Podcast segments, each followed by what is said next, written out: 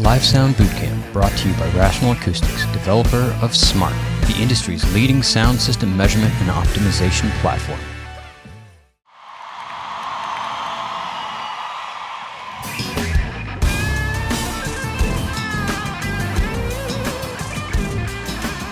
Welcome to another episode of Live Sound Bootcamp. Um, I'm your host, Ryan John. With me, as always, Brendan Draper. Unfortunately, Joe Santarpia can't be with us today, but we have a guest host whom we'll introduce in just a moment. Uh, today, though, the topic is uh, continuing down the line check. We're going to talk about toms, and I don't mean like the Hanks, you know, the Hardy variety. I mean, Yorks. what's that?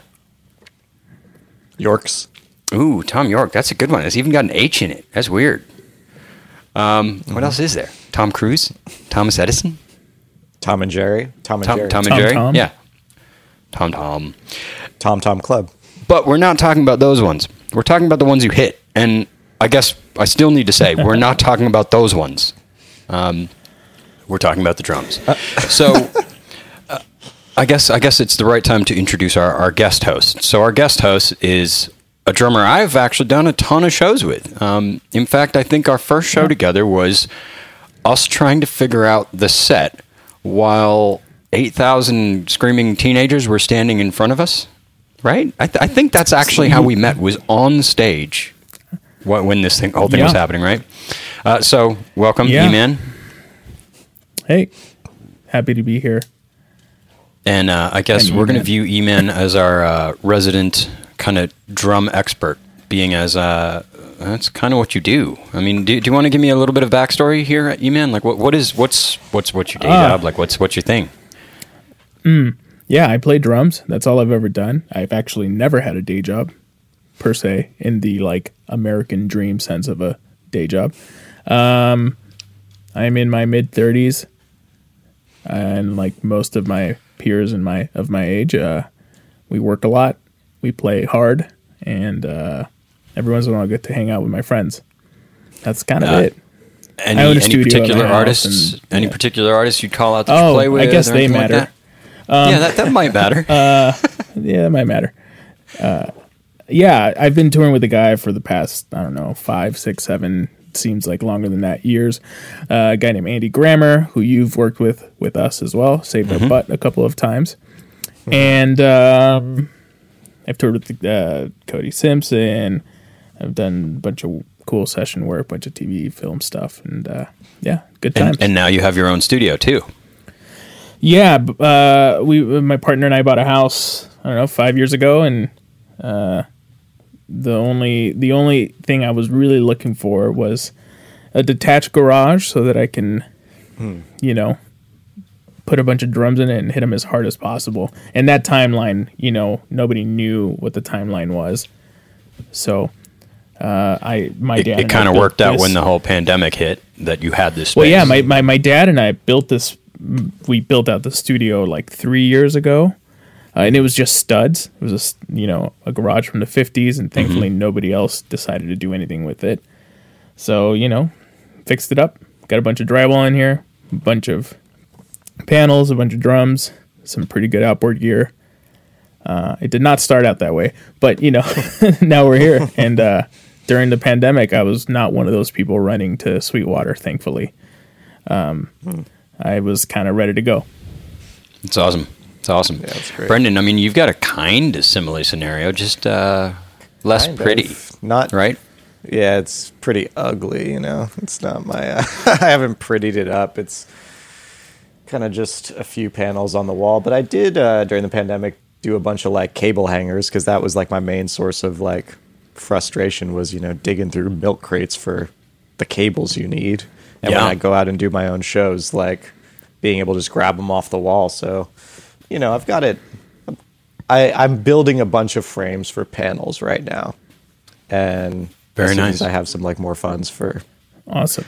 acoustic treatment, I'll have that done. Yeah. Very nice, man. Yeah, the, the cable management is something I need to sort out. Right now, they're literally all over the floor because I haven't figured out where they're going yet. But um, so let's let's talk about the, the the next input in our line check. So toms, um, it's funny because originally the next input on our line check was going to be hi hat, right? Because normally you go kick snare hat. But Yeah. Brendan, you know I do this. I do this weird. I do all the actual physical drums first, and then all the cymbals. And I mean, I I do that now too. yeah, yeah. I mean, to It me, it makes makes sense. sense. And then you keep all the metal together, if you will, right? But um, we don't have Joe here to go against us on this. Right, I don't have Joe here to yell at me. Basically, this was going to be the the hi hat and overheads and cymbals episode, but since Joe couldn't make it, I was like, you know what? Fuck that guy. so, all right, we're we're going to talk about toms. Um, I'll be honest. When it comes to doing studio recording, I find floor toms the hardest things to record well. I don't know how you guys feel about this. Interesting. Um, I'll I will defer. I will be the the the third voice here. How do you feel about that, Bren? I mean, I mean, I find them difficult in the live scenario too. I mean, yeah, in in, in studio recording, they and for both for me, they kind of get lost in the in the mix a little bit. It's hard to make them defined and what you want them to be. Like, Right. if you want them to be present and like and uh, punchy and like have character, it's hard. It's sometimes it's really difficult to get it, and sometimes I feel like I don't know what I could do, you know, to get this where I want it to be. And and I think that's just the nature of the drums that like are coming at me. Sometimes they're great sounding, sometimes they're, you know, just floppy and weird. Um, yeah, and and yeah. Uh, on top of that, though, if you're talking live, you've got to deal with signal bleed, right? And your snare bleeding into it, and gates and stuff like that. Mm-hmm. And if you're talking about something like a floor tom specifically, right? Ten, you tend to want a good amount of low end out of it, right? But mm-hmm. there's Yeah. so much low end bleed on stage. The, the bass amp bleeds on stage. Literally, the subs from the main PA bleeds onto stage, and then mm-hmm. you've got this loud snare drum next to it. So getting the gating dialed in is like always quite a task. It's difficult. And and I mean the low end stuff is probably what the microphone's going to pick up off axis the most too, you know. Right, Like when you right. look at those like mic charts or whatever they're called. Yeah, you so know, from like a pure back end- signal level thing, there's going to be lots of like low end bleeding in, and that's going to you know raise the level up a lot. Weir- weirdly, I also so often have problems with uh, like the fan that's on a drummer pointing at things like the floor tom and like That like just making the gates kind of open and close. you know, It's- that makes it's- yeah. sense. Have uh, speaking about live stuff, do you guys ever uh, use like the Roland triggers or any of the triggers to open up gates or whatnot? That's new to me over the last couple of years. Um, that I think you brought on Ryan last minute to a tour that you came on with us, and then our current guy Sebastian has kept. Um, and I like that because I hate gates as a drummer the last thing I ever want to do is hit that threshold because then I know the velocity for me of what that threshold is. And sometimes I need to play that quiet.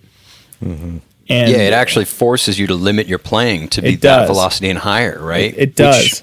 As a sound engineer, I never want to do. I never want to be like, here's a wall, you can't do anything past that wall, exactly. right? Exactly. And I've definitely run into front of house guys, and I mean that in quotations, who don't understand that because it's, mm-hmm. it's you know, it, every night should be different in my volume because every room is different and Right. every stage has a different frequency response and every water bag or person in the crowd will absorb different amounts of that so like uh, i never got that and my thing for the longest time was hit as hard as possible who cares and then i realized Right. oh maybe today i can get away with hitting the cymbals louder because there's this you know 40 foot ceiling in this warehouse and my snare drum actually needs to be a lot softer because that's just gonna roll right through that concrete floor and Right. hit everybody so yeah thankfully the, the gates help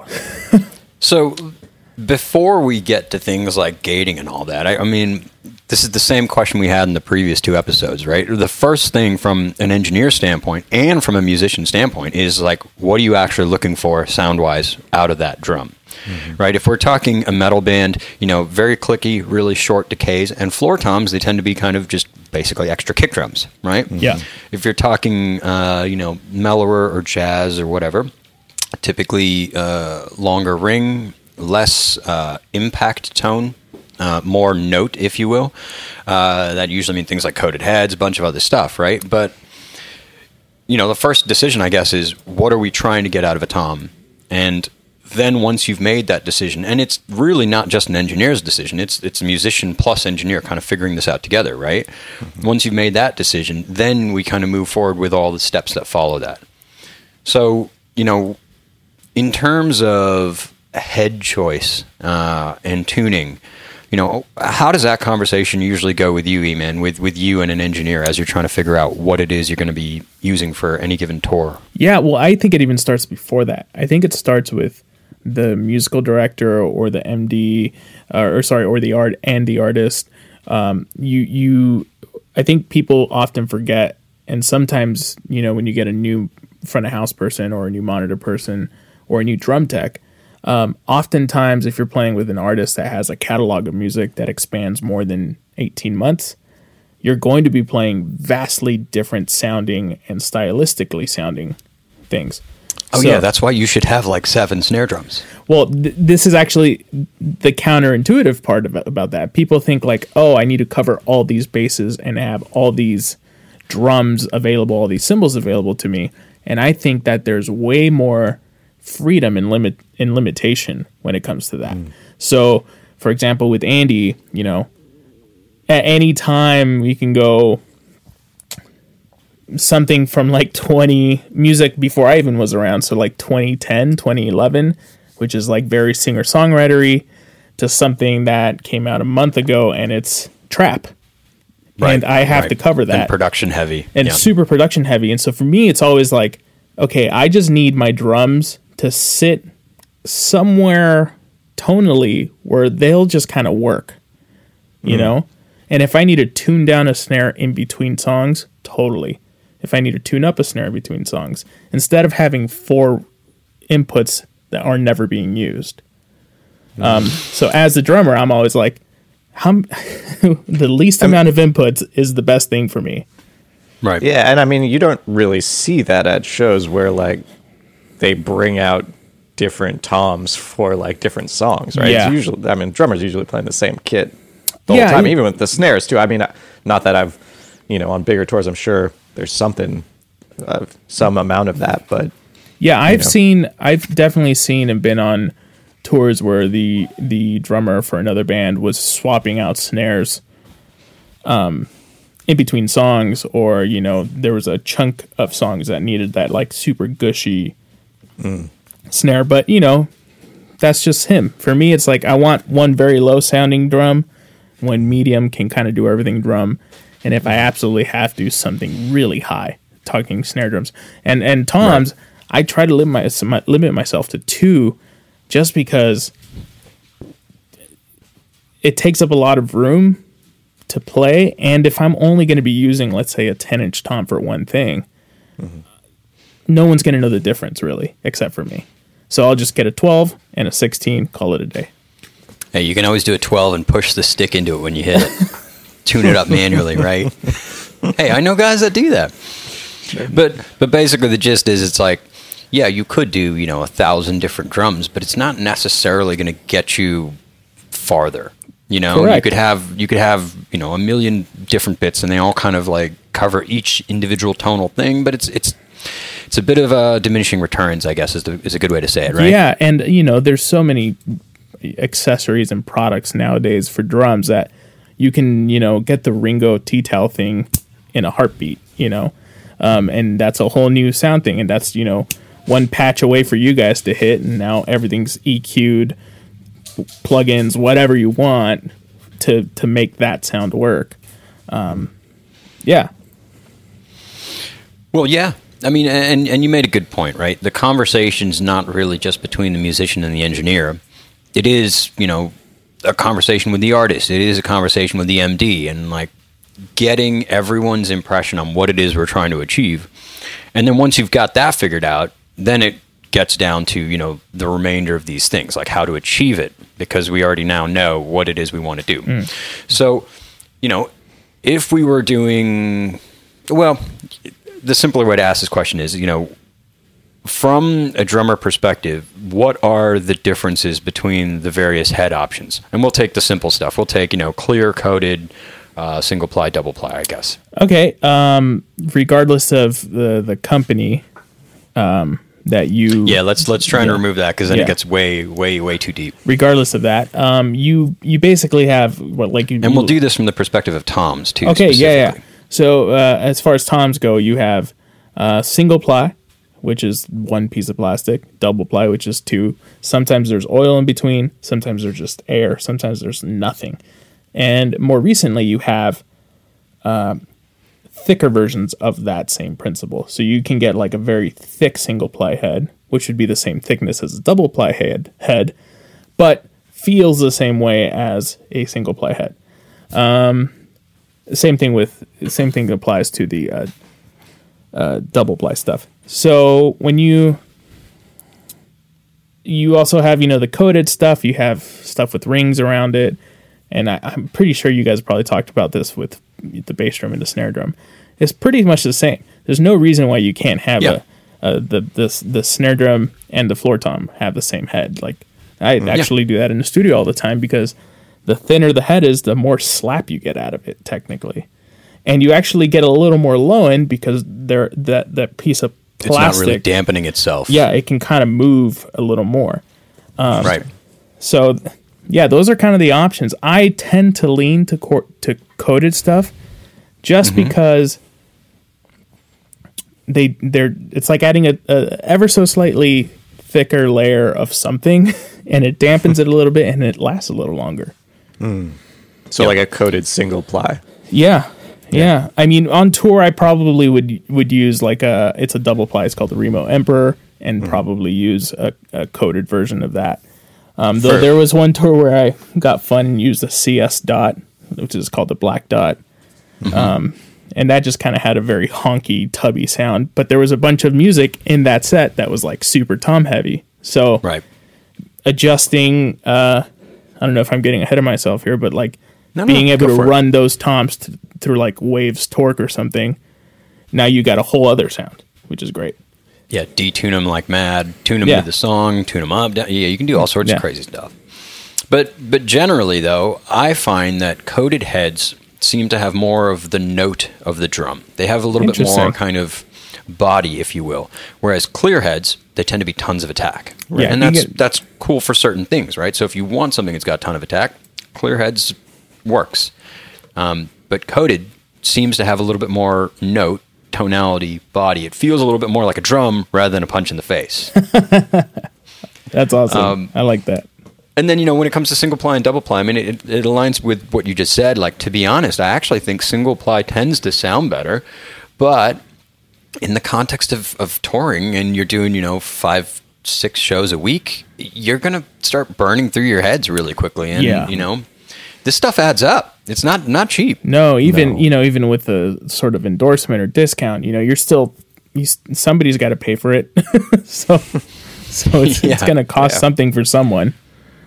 So, so from from the perspective of an engineer, right? If if if I heard you, you know, hit hit a rack tom and and it comes out in front of the house, and I go, oh, this has got a gnarly ring or whatever, mm-hmm. you know, how would you want me to communicate that to you if there was something that I, w- I was hearing that I was not happy with? Like, what's what's the way that you think translates that kind of conversation well to to a drummer? You know, I I would start by saying, uh, when you say ring, what do you mean?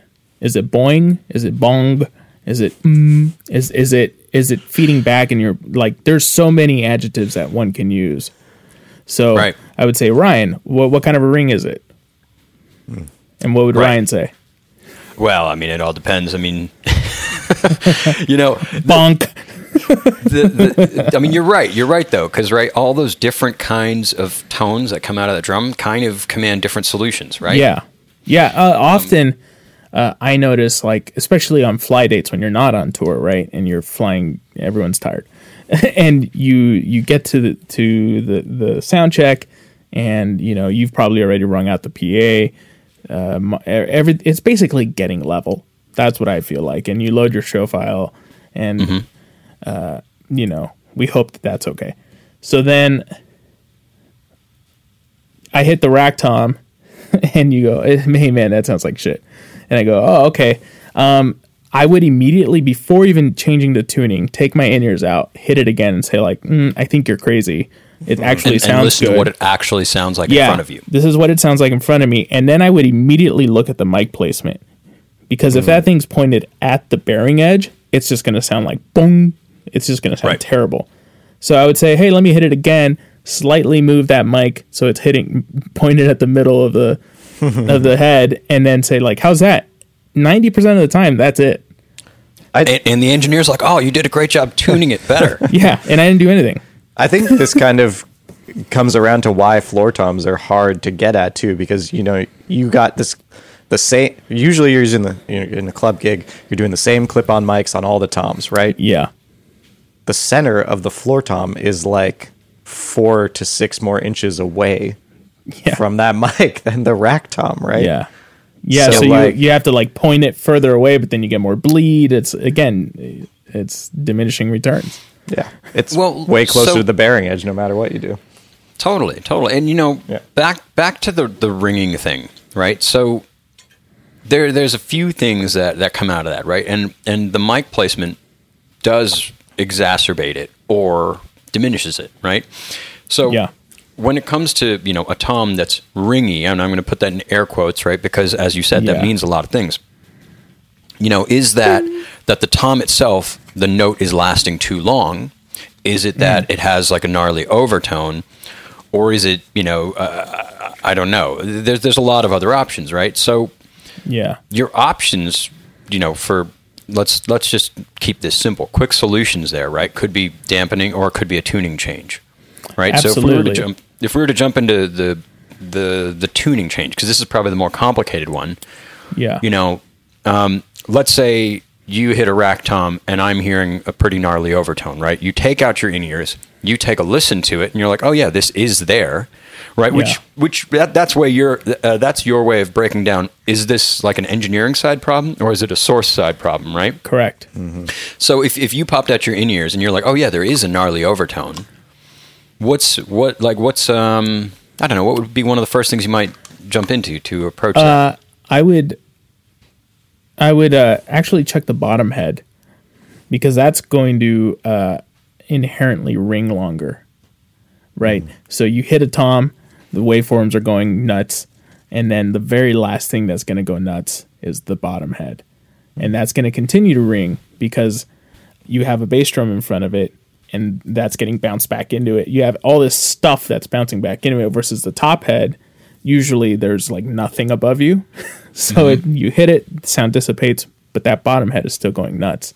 So I would most likely grab a piece of gaff tape and throw it on the bottom, So dampen dampen the, resonant head a bottom, or I would tune it slightly down or up, depending. Because sometimes, because I'm lazy, I don't check the bottom head, and my tech, you know, is running a bunch of other things because nobody has one real job, and so you know, uh, you hit the tom, you kind of get it to a comfortable spot, and you go, oh yeah, that's weird. To either tune it up or tune it down. Uh, that also changes the pitch, so then you have to mess with the top a bit, and you know, Right, right. but you, you do whatever truth you is, can. It's c- quite a bit of quite a quite a bit of complexity in terms of like adjusting it from a tuning perspective. Oh yeah, yeah. Um, and, and then you know if, if that starts to play with the snare, and then that starts to play with the floor tom, and, and you got a whole you got Well, a that, whole that, that's another thing, right? Is that you've got many drums, and they kind of need to work with one another as well, right? Absolutely. So if you hit if you hit a rack tom, and all of a sudden it makes your snare start resonating, that's a problem. Same Yeah. thing if you hit a floor tom and it starts making your snare start resonating. You get all Yeah. these you know rumbling sound or you know the buzzing of the the snares itself. That that kind of stuff doesn't work. So you got to be aware of um, of how they work with one another. Absolutely. You know, one one funny trick that a drummer had shown me once was uh, just putting a heap of cotton balls inside the drum, Yeah, that helps. Uh, and then then when you hit the the tom, the cotton balls kind of jump, They and then they land again, and they dampen that uh, resonant head a bit. yeah, that's it looks weird. It looks super weird to look at, but it it totally works. well. That's why you use coated head, so you don't know what's going on. Yeah, then no one can see what's inside it. No one can see that you put a very small person inside there that's just holding. Okay, so you know tuning, yeah, that's that's a bit of a rabbit hole, but you Yeah. know that it gives gives us a little bit. But what about dampening, right? So we've we've talked about putting some dampening on the resonant head, Yeah. um, batter head. You know, how Oh. often do you dampen that, and and what's your usual go to? Yeah, and Yeah. like, what's it for? You know, like what's the uh, the reasoning for dampening the batter head usually? Uh, it, it- for me, it's it's uh, it's two part dampening the the batter head or the the striking head.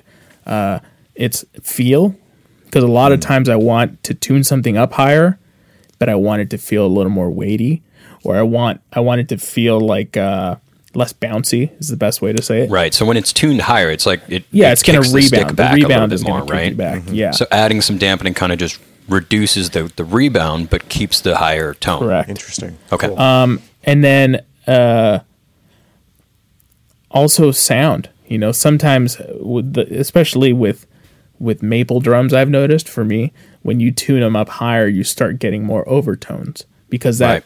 Want it's a softer wood, so it wants to Flexes a little. yeah, it wants you want it wants to hear more of, of the overtones. And so you're one trick I find is that if you hit a drum with your finger, if you got some weird ring, and then just go to the complete opposite side of where you just hit it. So if you hit dead center, dead center to that would be, you know, either to the right or to the left would be the opposite, right? You mm-hmm. put your other finger there and then hit it with your left one. Chances are on either side of that or top and bottom, that's where that node is because that's what's actually happening. You're hearing this weird node and you can Got it. So you're you're kind of muting the resonance across one exactly dimension. and then you find okay this is where it's like wow that's like what is it tom's is usually what like 240 250 where it's just kind of going "Hmm." and so Yeah, you just like you, you grab a piece of gaff throw it right on that spot it's gone or if you can move the microphone to that spot because that will choke the drum at that point as well That that's if it's a clip on. if it's a clip on yeah Right. You know, and th- that's a good point to make, right? Is that clip on mics add weight typically to the rim of the drum. And by adding weight to the rim of the drum, you're kind of bending the rim, especially if you're using the, the clip ons where it's like a metal clamp that actually clamps onto the rim. Oh, you're yeah. definitely bending the rim a little bit, at which point you're detuning it a little bit. Well, and and that bottom part of that uh, that clip usually clips onto the bottom part of And the it's usually head, pushing on the bottom of the head. Yeah. so it's pushing it up, which means it's it's causing the head to get uneven. Yeah. Which you know, it's it's often a problem you you see like you hit a tom, you're like, what the heck? You take the, the mic off and you go, oh, there it is. So you have to Yeah. find another way to mount it. That's that's a good point to make, right? Is that when we stick mics on some of these things, we're actually potentially kind of ruining the sound by or hel- messing with or the tuning. help or helping Or because helping, or helping. because you know m- again my tech Joey who's our also our playback guy Joey Mu- Muduwaka amazing great drummer he can tune stuff the way I like to tune stuff which is the best thing about a tech um, he you know he'll get there and he knows I like like a certain type of dampening on my rack toms and my snares and my kicks. I'll hit the rack tom and I go like oh there's it's a lot today. And I'll take Right. my stuff off. I'll I'll hit it again and it's like oh there it is. Because you know whatever mic was on was enough. Basically, he's saying it's my fault. so yeah especially if you use those giant Heils hey, I haven't used those in a long time. They're the best ones. They're so nice. They are they are great. You know, it's it's funny you speak about that though, because um, you know, one thing particularly in snares, I hate clipping things on to the snare drum. Right? Yeah. Uh, one one because if the snare ever breaks and the drummer wants to swap it, I don't want my mics to go with it. Yep. So you know, I clip my mics onto the snare stand itself, and then have it you know reach over if I can. yes Uh, and I've done that a bunch when I've got uh, rack toms that are in a snare holder. Yeah. Right. And then you can mount it off the, the, the holder itself and reach it up and over. Because from my perspective, I've found that that's much worse, the, the whole clip on thing, for racks than it is for floors. For floors, Yeah. it seems to affect it a lot less. Um, but also for floors, you can get away with actually putting a mic on a stand. You know, it's a little Yeah. bit less complicated, whereas racks, uh, putting a mic on a stand is like kind of Yeah. complicated. It's like, do I use a tall stand? Do I use a short stand and just extend it all the way? Like, right, right, exactly. It, it, it gets kind of crazy. Um, but you know, along those lines, I also hate using stands on stage because it's just stuff for someone to knock over, and someone will inevitably knock it, or it'll move. All those Yep. things. So if if I can clip on more than than not, I will. I'll go for it. But the, the But, you know- the snare drum thing totally like I have a moratorium on using clips on snare drums. Because especially if you're doing like three bands in a night at a club, like there's no point in Well, doing. the other thing is, if you're doing many bands a night, right, and you've clipped something onto the snare, at the end of the night, th that drummer might just take a snare with him, or not, not at the end of the night, between the bands. Between the bands, yes. And that mic just gets dropped on the floor. exactly, And you you have to find it underneath the other drum kit that just got put on top of it, right? Or if you're using the same mic for that as you are for like some toms or something, now you're like, I don't know which one's which anymore. Yeah. Yeah. You know, I've I've definitely fun. gone through that. It's it's pretty pretty crazy. So I've definitely uh, put them on the ground and said, "Good luck," uh, especially to the to the guys that are like, "Your snare sounds like shit," and they go, "Well, make it sound better." Yeah. but um, so speaking of mics, um, Yeah. Let's let's talk about mic positioning on toms first, and then maybe we can dig into like some specific mics. Ooh, well, I want to learn, so I'm going to sit back on this one Okay. because I Well- I had, don't know anything about this. Well, you made you made a good point, E-man, and and that's the point of where this mic is pointing affects the sound significantly, right? So. I'm gonna I'm gonna lay out what I do with, with tom mics, and then Brendan, why don't you tell me what you do with tom mics, and then we can see how this all aligns. Sure. Right. So tom mics, as I mentioned, you know, I do prefer using clips uh, if I if I can, uh, rather than not, because then no one can move it accidentally. Well, unless you know, uh, whatever. It's not going to accidentally get moved. It's going to intentionally get moved by E-Man when he goes, um, "What do you mean the drum sounds like crap? It's all your fault." And then he's going to move my mic, and it's going to be fine. But you know, they won't. For the most part, it's not going to fall down. It's not going to get you know bumped by a guitar player who's jumping around like a maniac, right? Okay. So there's that. Um, second, another thing to pay attention to significantly is is bleed, right? And I don't want my tom mics to have too much snare drum. I don't want them to have too much of a cymbal, right? So you got to be aware of the polar pattern of your mic itself. So a lot of the clip-ons, they're cardioid. They pick up what's in front of them, nothing behind them, right? Then you've got things like Beta 98s. Those things have a lobe directly behind them, right? So it's a little tighter in front, but it also picks up what's right behind it. So where that becomes super valuable is if you have two toms on a drum kit in front of the drummer, you tend to have a cymbal just to the left of one of them and just to the right of the other, right? So if you can get a pair of 98s where those cymbals are directly in the null, um, you actually end up in a better spot because those those mics don't have to be under the cymbals, uh, between the cymbals and the tom. They can be kind of in the middle of the kit, but the null for the mics is pointed at where the cymbals are. So you end up with much cleaner tom sounds. And and the 98 is that tiny Shure guy, right? Yeah, it's a little mm-hmm. clip-on guy, little right? bendy one. Yeah, the little one with the bendy arm. Yeah. Yeah. So, you know, being aware of the mic's polar pattern should inform you as to where it can go in terms of like bleed, Got right? it. And then comes figuring out how to get the best tone out of the drum, right? Because if I've got a great tone out of the drum but tons of bleed, it's not actually that helpful from a live standpoint because I'm going to end up with so much cymbal so that even if I EQ things, it ruins half the rest of the kit. Mm-hmm. So once we've kind of figured out that bit of isolation, then we go for where is this mic positioned in relation to the head and rim, and what is it pointed at? So I tend to go by the three finger rule, which is basically, I don't know, what is that, like an inch and a half, two inches or something? Hmm. So I want it about that far away from the head, up away from the head. And then from there, it's about how can I best angle this so that it hits right where the stick hits. And that's what I'm typically going for. And if I aim across to where the stick hits, you tend to get a good amount of note, a good amount of ring. It's just a pretty good balance. The more downwards and straight into the head you point it, the more attack you get, but less of that, um, you know, note and, and kind of general drum sound. But also, once you start pointing it straight down, you just get the weird resonance that is happening mm-hmm. at the edge of the head. So there's like this balance there. If you go all the way across the drum, you tend to get a pretty even balanced sound, but you're also kind of pointing it at lots of other stuff. The more down you go, the more isolation you have of that drum because you're pointing it more at the drum, but eventually you get to a spot where you have the weird resonance that's happening at the edge of the head there. So I typically pick the balance that seems to work with the amount of bleed and the the tonality of the drum. So for smaller toms, I feel like you can get away more with it pointing down at the drum itself. And since they don't have a long decay, it kind of works to get a little bit more attack out of them. For the bigger drums, I tend to go more for pointing almost all the way across it, not even necessarily at the center, but like at the opposite side. Hmm. And that seems to work to give me more of a note out of it, maybe a little bit less attack. But like, as I said, for me, floor toms are some of the hardest things to capture in a good way. So if I can get that note, but, um, you know, I, I, I I don't know. That, that, that's where I seem to kind of end up.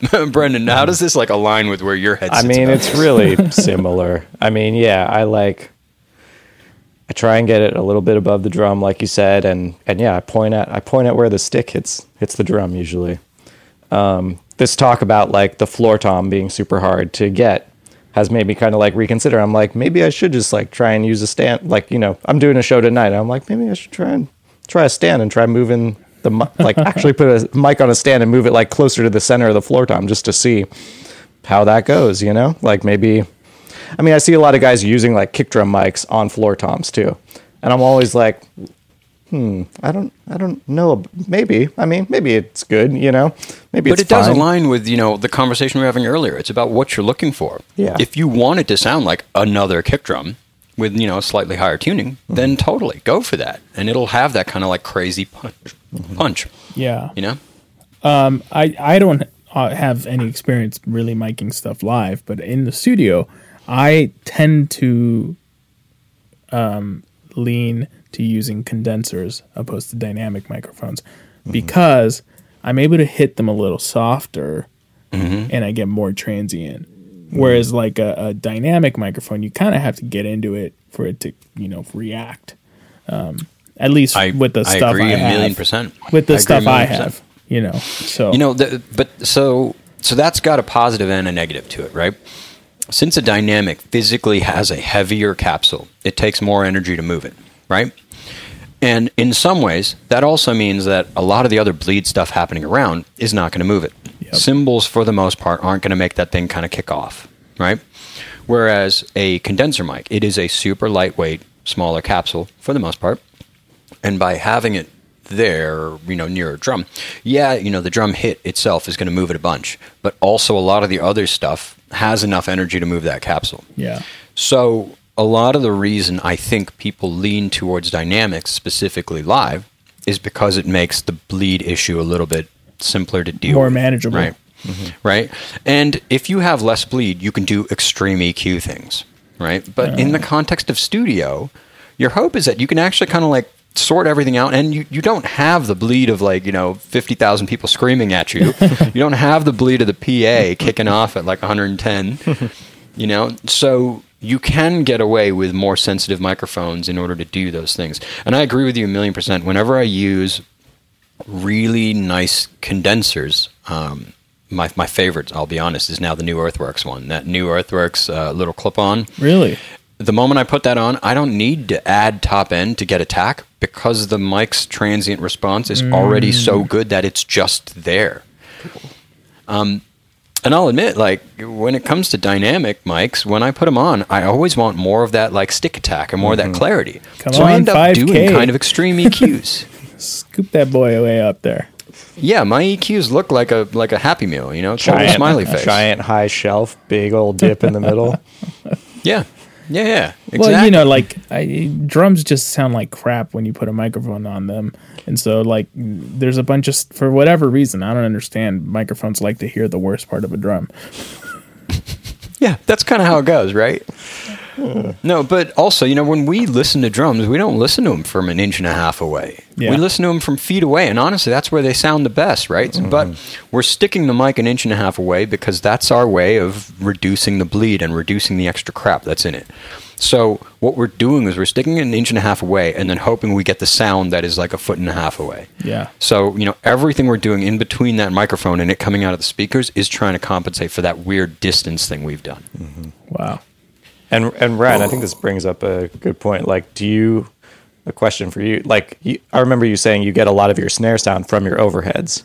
Do you also Yes. apply that to your toms as well? I, I do, yeah, yeah. Um, you know, since you've got that distance, um, you're not really going to get a heap of low end out of your toms from your overheads, right? Snare drums, they're, they're they're really loud. You know, they've got a lot going on, and so you can get a good amount of the sound there. But especially floor toms, you're not going to get the low end up in your overheads, but you might get a little bit of that extra, you know, room ish sound, and that distance that you've added in there kind of just makes it sound a little bit more natural.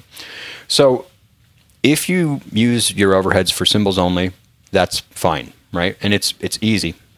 But if you choose to use your overheads to also augment your tom sound, you can do things like maybe take out a little bit of the top end from your tom close mics because you'll get a bit of it from the overheads there.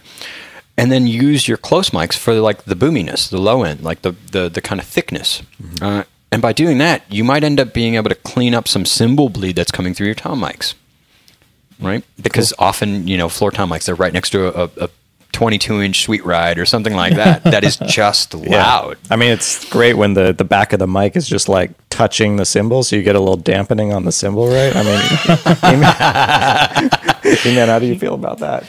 Yeah, there you go. Um, You know, it's if you if you play a 22 inch sweet ride, you should that should be happening to you. yeah. You should get dampened by any possible thing. No, um, yeah, it's it's so funny because I don't ever think about these things in a live situation. You know, I just kind of show up um, and and play, and then if you do run into some sort of honk, you know, you you figure it out, and most most likely it's not the microphone and the front of house person. It's usually the drum. No, it's definitely the front of house person. Yes, That's is- probably the monitor engineer at this point, you know? yeah. Actually, yeah, Brendan, you do monitors. It's definitely his fault. Yeah. Um, and, you know, it, it goes, I, don't- I don't know if you guys have spoken about this, but sometimes it, it uh, I feel like the transparency of what's happening on stage doesn't always translate. Um, and uh, a lot of times that communication is more important than any of this. you know, like Yeah. like if if if there's no clear direction or picture of where this thing should be or how it should be painted or how the cookie should be made, it almost doesn't make sense. Like why are why are we here? The whole purpose Right. is that we're a team, make this thing work. Um, let's not have a shitty sounding drum set. Well, I, I think we've mentioned this a few times as we go through, um, you know, these episodes. Is that communication is so important? Yeah. and like actually communicating the intent and figuring it out together. Yeah, it's and- incredibly valuable. and and understanding how people communicate you know like ryan and i we're both incredibly sarcastic towards each other where i know if he walks up and he goes your snare sounds like shit i know my snare doesn't sound like shit so it's a It- complete it, opposite actually usually Or- means it sounds great. You think Yeah. you know that he doesn't mean that. right, right. how much wood No. would a woodchuck chuck if a The- well, woodchuck so- would chuck wood? Yeah, but but but here's the thing, right? Is that if there's a problem I want to solve with E-Man, I will come up and I'll mention the problem Yeah. and we'll figure it out, Yeah. right? And we'll be clear about it. But if I just come up and go, "Hey man, your snare sounds like shit," it usually means I'm just messing with him because that's not actually a constructive like figure out the solution Correct. type comment. Yeah. And I think I think we've figured out that like if we actually have a problem, we need to be constructive about it and we jump into Yeah. that first.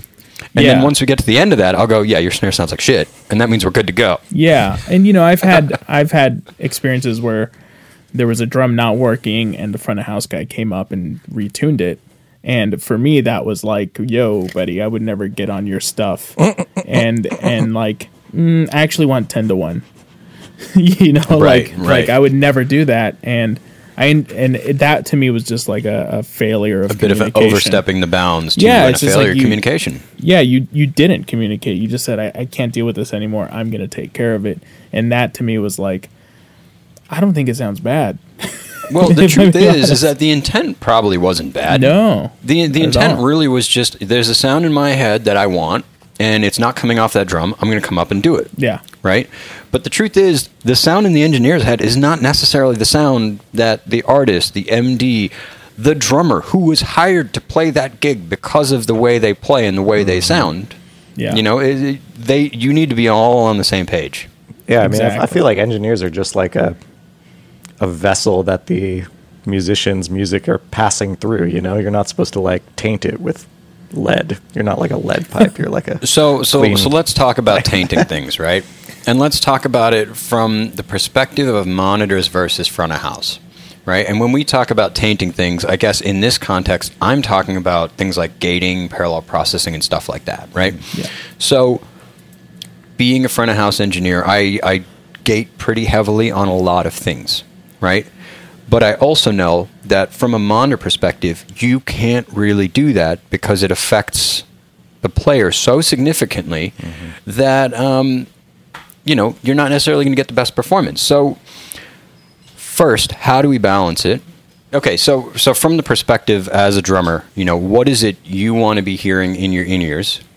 Yeah. even considering the idea that what's coming out at house might be different. This is a great question. this yeah i like this question because i i'm also very unique in the sense where i want my drums to not not have anything at all and be completely raw or completely like processed to the point where it's like uh, like with i think you guys spoke with malcolm at some point right I don't think we have yet. Okay. We're gonna have to well, bring him uh, on maybe, for an maybe episode. you just spoke to him about this. Yep. Uh, but you know, uh, we we we brought in uh, I forget what the board is, but it's a badass board, and we were able to kind of throw the kitchen sink at it. And prior to that, I was like, no gates, no processing, nothing. Like, let's just, you know, we tried to throw on some saturation, and it just kind of—I could feel the the the ten millisecond delay thing. So I was mm-hmm. like, let's just get rid of it.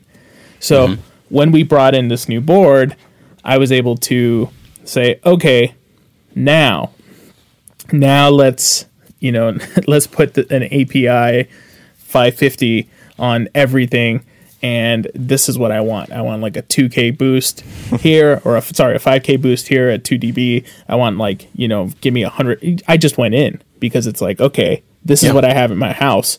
I mm-hmm. want it to sound the way it sounds in my And, head. and Brendan, if you if you Yeah. didn't know, he literally does have a bunch of 550As and and all that analog. Yeah, and there's Yeah, some nice he's- he's got a nice stuff. Um, but you know, it's like, um, yeah. So it, it turned it turned into like, okay, let's let's let's make this sound like a finished product. Um, and you know, we threw everything at it, and it and it worked. You know, sometimes it doesn't, and sometimes you have to adjust because it's like, oh man, this kick out or this floor tom, since we're talking about toms, and we put a bunch of 60 hertz on it.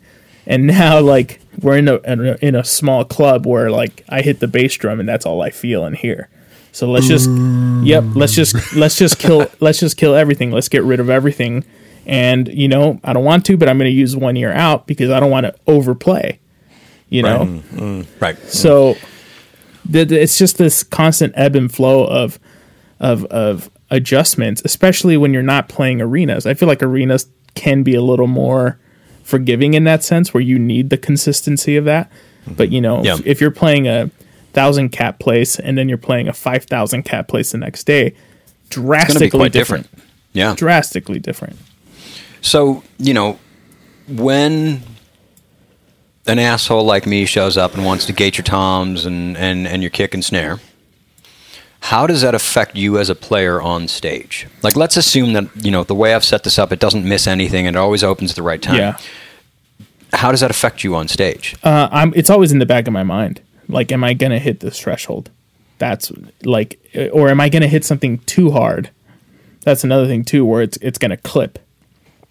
Um, how much headroom did this guy actually give me, or gal, None. or None. gal? You know, um, or, Right. or or you know, all that comes into play. Or like, oh, do I need to tune my drums up so they project a little more in the room, without without uh, any sort of assistance, you know. And uh, I think that's counterintuitive to the way most people would approach this. Like they, it feels so good to play drums that are like wet, sloppy towels, like it just does. um, but often you have to, you have to, you know, kind of tune them up so you get a better frequency response out of them, hmm. you know, and then you can play with plugins and processing with that. So, Brendan, mm-hmm. from the perspective of you know the engineer side of this, mm-hmm. um, do you always gate your toms? not or is it kind of a majority of the time, less than majority of the time? You know, it's a like if it really works out kind of decision like game time decision especially in like small venues you know i throw so what's what's your intent when you do it? my intent is to like just reduce bleed coming from the stage compl- like as much as humanly possible hmm. because i just i'm i'm especially if i'm in the venues i'm usually working in you know like 300 person places like i need to get that vocal over the band right and that's my primary goal in that Mute situation the toms. Drum uh, group mute. Yeah, drum mute- group mute. But Done. basically, yeah, like mute things that don't need to be open, right? Is like a way to and that's effectively what a gate is, anyways, yeah, right? exactly. Yeah. Mute it when it doesn't need to be open. And but sometimes it just like doesn't work for various reasons. Maybe the I don't know, like the drum itself doesn't have like a really strong transient or the mic, you know, the mic placement wasn't that great by me. My bad. Um, No, no, no. And But I'm in the- man, his yeah. bad. He moved it. and it's like okay we gotta move we gotta move okay like let's go let's go um but uh but yeah sometimes it just like doesn't work out and i get like if i'm using an analog gate maybe it clicks sometimes you know when it's closing Right. and i'm like okay i'm just not going to deal with this like no gate like that's better than like struggling with it for you know i guess it's a time thing too you know if i have the time to dial it in then i'll probably go after it more to get it just right but if i don't have the time then you know it's not worth it Well, so so that that's a good point. Oh, go ahead. Go ahead. I was going to ask uh, when when you are gating something, are you are you starting at a place? And by something, I mean since we're talking about toms, Yeah. just make this about all drums. Are you gating? Obviously, to get rid of stuff, but are you coming in like this is what I always do, and then adjust from there, or it's like this is an, a, a a brand new whiteboard. Let's start from the beginning. i mean usually i And have does it like, even matter? an idea of where it's going to be like if i throw a gate on it i want the threshold like all the way open first and i want the attack all the way fast and Yeah. then i'll probably have like if it has hold and release then i want like a medium hold and a medium release just to start with you Got know it.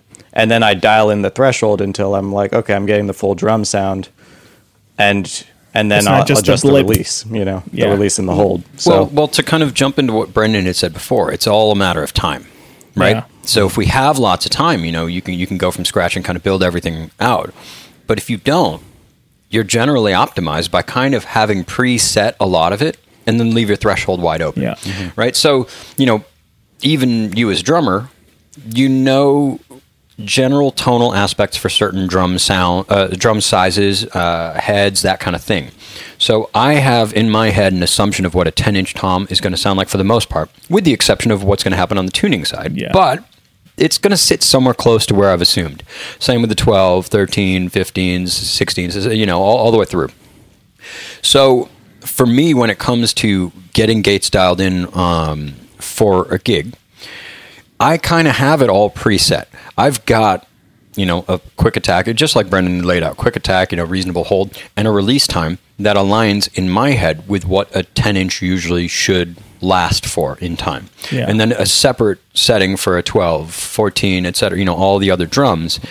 And it's set so that most drums this will work fine for, right? Mm-hmm. And I have this preset with the threshold wide open so it's not doing anything. And then, you know, hit the drum, we'll kind of dial in the threshold till we get to a spot where it starts to close. And then where it actually matters for me is once the whole kit's being played because that's where mm-hmm. the value comes in is that those mics stay closed when the whole kit's playing. And you don't want it opens to when those sound things- like this and Yeah, stuff exactly, open up. exactly. Yeah. Yeah, and I, I think another really important part of this that I, I try and do is we've explained this before, but have the lead vocal mic open and at gain level and have your overheads up pretty Up much and on up and while you're on doing this. while you're doing the gating because like just a gated tom is not what you're going to hear ever like in the show Right, it's the whole kit together. Yeah. And you guys would never gate overheads, would you? No. yeah It- I, I wouldn't. I Unless mean, I'm- it was I'm like I'm a sure like can find um, cool like a effect aided value. gated thing, like Yeah, 80s gated yeah. gated thing. But so here's the thing though. If you have the overheads up and you actually have it reasonably hot in the mix and you're actually using them for part of the drum sound, you can get away with dumber gate settings. Mm-hmm. And when I say dumber, I mean tighter. So, beyond just the bleed of the drums, you know, picking up other stuff going through it, um, if you have your toms feeding to a tom verb, now your bleed is feeding to that verb as well, and it makes things a lot messier. Mm-hmm. Hmm. So, um, you know, E-Man, when we were doing this tour, you know, a couple years ago, I guess it was at this point. Geez, it's like Wow. 2020 just 20 disappeared. 20 yeah, that was like two years ago. 2019. It was 2019, end of 2019. Wow. When we were doing that, there's a bunch of songs in the set that are super tom heavy, Yeah. and it's very like um, kind of like anthemic tom sounds. These Yeah. big, massive, like it almost sounds like taiko drums type stuff, right? In those sections of the set, I have a heap of verbs happening on those toms to make them sound like they're cavernous and all that, right? If I don't have ultra tight gating, all it does is make the entire drum kit sound like it's in a cavern. Mm-hmm. Right? So for those moments and those sections, the gating might actually get even tighter. Um, because you just want I'll- the transient. Yeah, because I want the transient to open this crazy reverb sound so that I get this kind of like pa sound Yeah. Every time. And then, you know, when we get back to normal parts of the, the set, you know, all those verbs turn off and those gates kind of, you know, get a little bit more normal so that, you know, I don't miss any any hits or whatnot. But I guess I guess the point there is that your effects on those drums are also affected by your gating. Um, I have known people to leave gates a little bit more open, but put gates on the effect sends so that a reverb on, let's say, a tom doesn't actually, you know, trigger unless that tom is hit hard. But then if the tom is hit lightly, you get natural tom sounds, but you don't get this like you know over the top reverb sound. Wow, that's which is cool. Um, so, you know, normally we would dig a little bit into you know EQ and things like that, but I think toms in general are just like Everything in the middle. Get, each get each one is a little bit unique. but you know, there's there's this bottom end that is kind of like the Yeah. meat of it, and mm-hmm. then you've got this low mid range that's you know tends to be a little bit ringy. Then you've got an upper mid range that's like where you get that kind of papery sound, that like almost nasal sound, and then you got top end, and like the balance of where you want to be in all of those is so unique to the artist, to the situation, to the drummer that I can't just say, yeah, you just do this to a tom. Mm-hmm. Yeah. Um, I imagine you feel the same there, Brendan. Yeah, yeah, yeah, for sure. Yeah, and you know, in my studio, you know, again, a lot of my engineering. God, what did it sound like a douchebag saying that? Because I'm not an engineer at all. I just know how to turn up faders. But like a lot of the moves I make in my studio are are essentially to get rid of the gunk. Like Right. Like again, having that microphone so close to the head is not what I'm hearing by my ears, and more often than not, it's everything in the middle that sucks on a Right. on a on a floor tom, on a rack tom, even on a snare. Um, you know, it's it's it's all this stuff. You know that like Right, right. you, it's just there because it's, it's not in, that's not the purpose. And and you know, thank you for reminding me that drums sound best ten feet away. they do. And and the truth is, you can get away with that in a studio by putting a room mic up. Yeah. yeah, But live, you just Totally. can't do that. So Totally. of course, then the question becomes, you know, how do you solve that problem live? Mm-hmm. And you know that's where things like reverbs come in, right? You're using these reverbs to try and emulate that distance, the, Yeah. the standing a few feet away from the kit, and the the kit sound bouncing around the room and coming back at you. Mm-hmm. Um, awesome. You know, so actually along along those lines, Brendan, is there any particular effects you use on toms? Hmm. I mean, Is there? Are there? I, I do. I am particular to a, a subtle gated reverb across like toms, a little heavy. Like usually, I send more from the snare, and then just a little bit from the toms, so that you know the general feeling. There, like you, just so you can barely hear it, you know. Yeah. And like a tight one, like with no attack, you know, so it happens like right when the drum hits, and it's kind of Oh, like that's cool. underneath and And- extends it a little bit. And what that's really doing is emulating a room, right? It's all the early reflections coming back, Mm-hmm. and by having it be that short, you're kind of giving it that bit of space, but not giving it a long decay, Mm-hmm. right? Correct. Yeah. Wow. I just actually bought this effects unit. I used it the other day. Uh, you probably uh, the SPX 90. You ever use Oh, dude, it's one of the best. Yeah. They're so noisy. They're 12 bit, but my God, it is the best is reverb there is. It's so good. It sounds fucking great. Like it's not How much you buy it for? Like a hundred bucks? eh, somewhere around 200 something. Yeah. Dude, they used to go for like 60 bucks. Nobody cared, and it was the best. Uh, at that time, I think I had like two or three of them, and then like one of them stopped working. But yeah, now they're they're more valuable than they used to be. We'll put it that way. They have some like crazy gated verb delay settings that just like pan shit around and like yeah, it's fun. Yeah, yeah. Um, but actually, you know, speaking of that SPX unit, um, live I basically recreate what an SPX does, um, and I will band pass my verb sends because I don't need all this top end, everything above 5K, because it's not useful, right? And I don't need anything under I don't know 150, 200 because low end reverb just makes it kind of muddy and it's it's not mm-hmm. helpful. All you want is like that middle bit to kind of have a little bit of length to it. So you band pass it, kind of like an SPX 90 does, and then I put it into a bit crusher that knocks it down to like 12 bit. and by doing that, it like adds this little bit of like, I mean, I guess it's technically distortion, but it like adds this bit of mojo that mm-hmm. makes that verb stand out a little bit and mm-hmm. make it sound a little bit less natural, mm-hmm. which is what an SPX 90 does. It's not like a natural room sound. Yeah, it's like it's like unnatural but natural at the same time almost. Unnatural but smooth. yeah, yeah. So I do stupid things like that, or sometimes add a little bit of overdrive on the send into it, or stuff stuff like that, just to kind of make it so it stands out a little bit. Yeah. That's Are there are there any other like typical things you do, Ryan, for toms? Um, You know, I, I know we've talked about you know my my overuse of reverb in other episodes with like you know like my vo- the vocal episode. I think I was like, yeah, I've got like five reverbs, and everyone's like, what? I Um, I I have like I mean I knew about this from like doing like studio productions and stuff, but typically like lately I've just been like setting up as many kind of reverbs and del- time delays and just, you know, actually going to zero on my send to them but just bringing their their returns way down in the mix and that just like I mean it's a Changes things, changes right? things a lot without But yeah. Yeah. But but but for me, I, I do typically have multiple reverbs in a tom. You know, one of them is just to create a little bit of space, so it doesn't feel like it's a microphone one inch from a, a drum. It actually maybe has a bit of room to it, so it's going to be some sort of room send, uh, super short. And then I have these various versions of an effects type reverb. And they're typically things like plates because plates are the most audible, like the really obvious, here's a reverb, I'm doing this on purpose. And I'll use them for moments like I was describing before, that kind of like Imagine Dragons type, like over the top tom sound. Um, and I will put, you know, bandpass filters or overdrives on it to make it more noticeable. But if I'm trying to go for a natural drum kit, usually it's just that room vibe, that room verb, and that's it. Mm-hmm. But then the other stuff turns on for moments. Yeah. Things like where one hit just needs to be like over the top and feel cinematic. Yeah. You know, that kind of thing. So, yeah, there might be a bunch of verbs there, mm-hmm. but you may only use, you know, one or two at a time. Mm-hmm. Yeah, I've uh, So, Uh, Oh, go oh, just to drop one more thing that I do sometimes is like running a parallel compressed bus of the toms and with reverb, and then just like you know when those big tom fills happen, you just crank that shit up. ride that up. Yeah, ride Yeah. that up, ride the verb return up.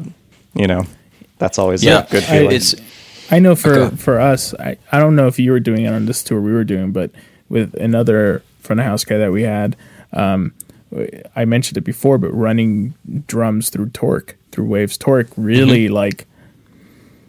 I, don't, I didn't have them in my ears, but I could hear the difference in the room. It- Uh, and and Explain it what torque because I, I actually don't know what torque is. I've never used it. Torque is the shit. So Torque is a it's a, it's a Waves plugin, Mm-hmm. and I think it can run on a Waves SoundGrid, right? Yeah. Or Yep. whatever the Waves thing is. I don't know. Yeah. I'm a drummer, and uh, I I remember like in that set there was a bunch of trap stuff happening, like trap music.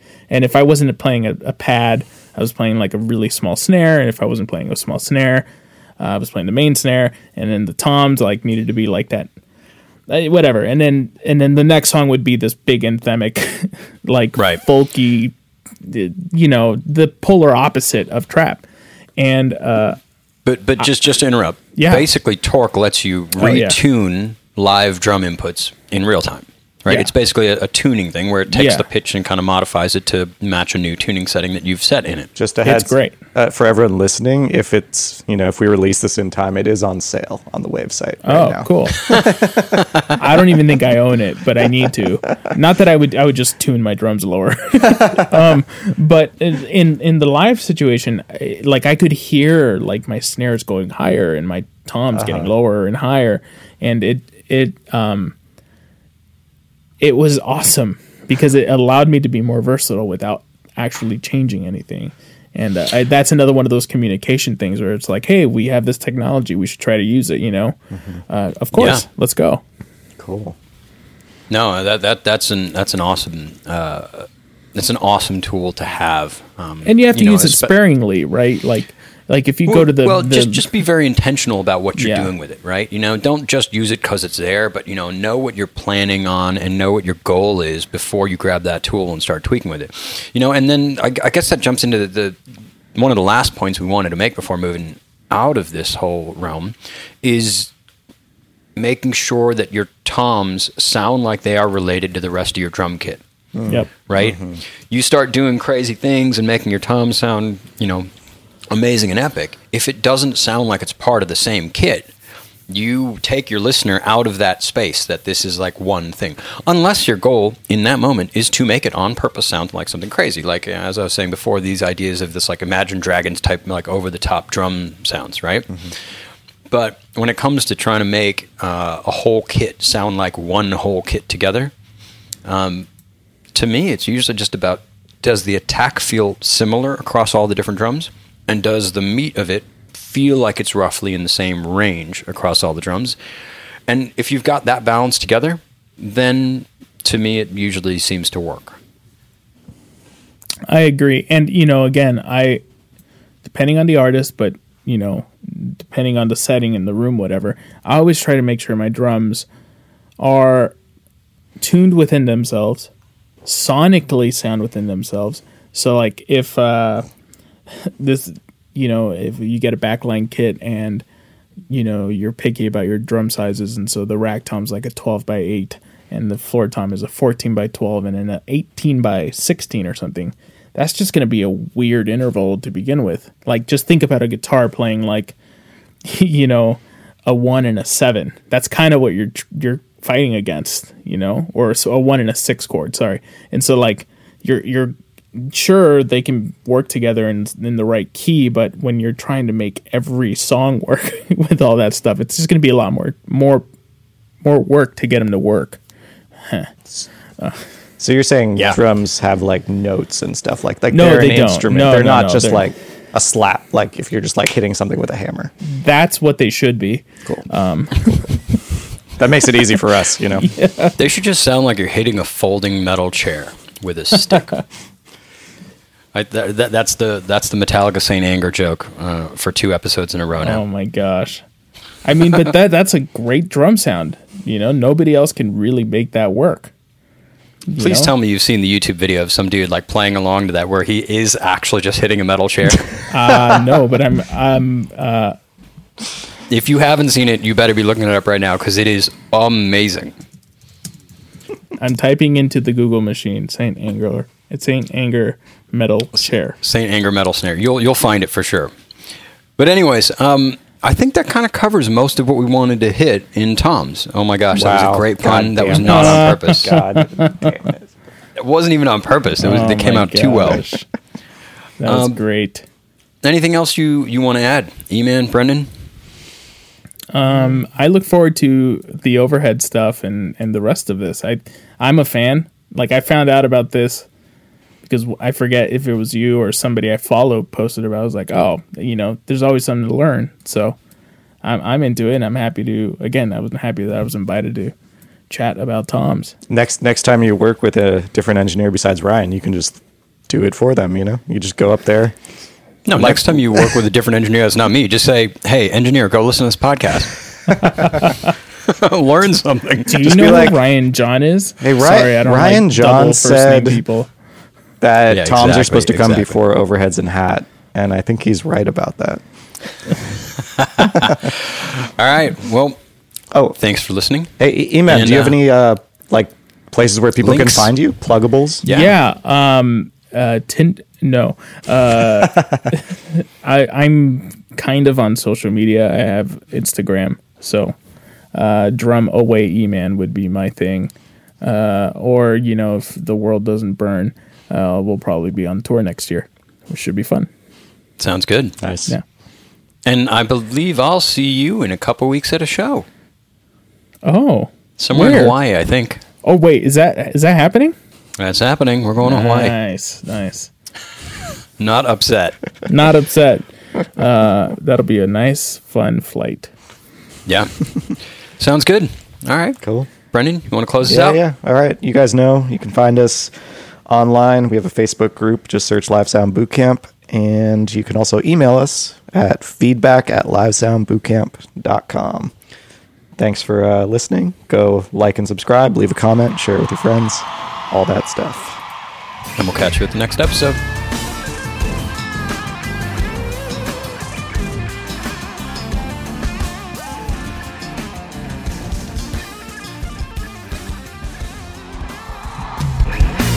Thanks again to our sponsor, Rational Acoustics. Visit www.rationalacoustics.com for information on sales, training, and all things system measurement.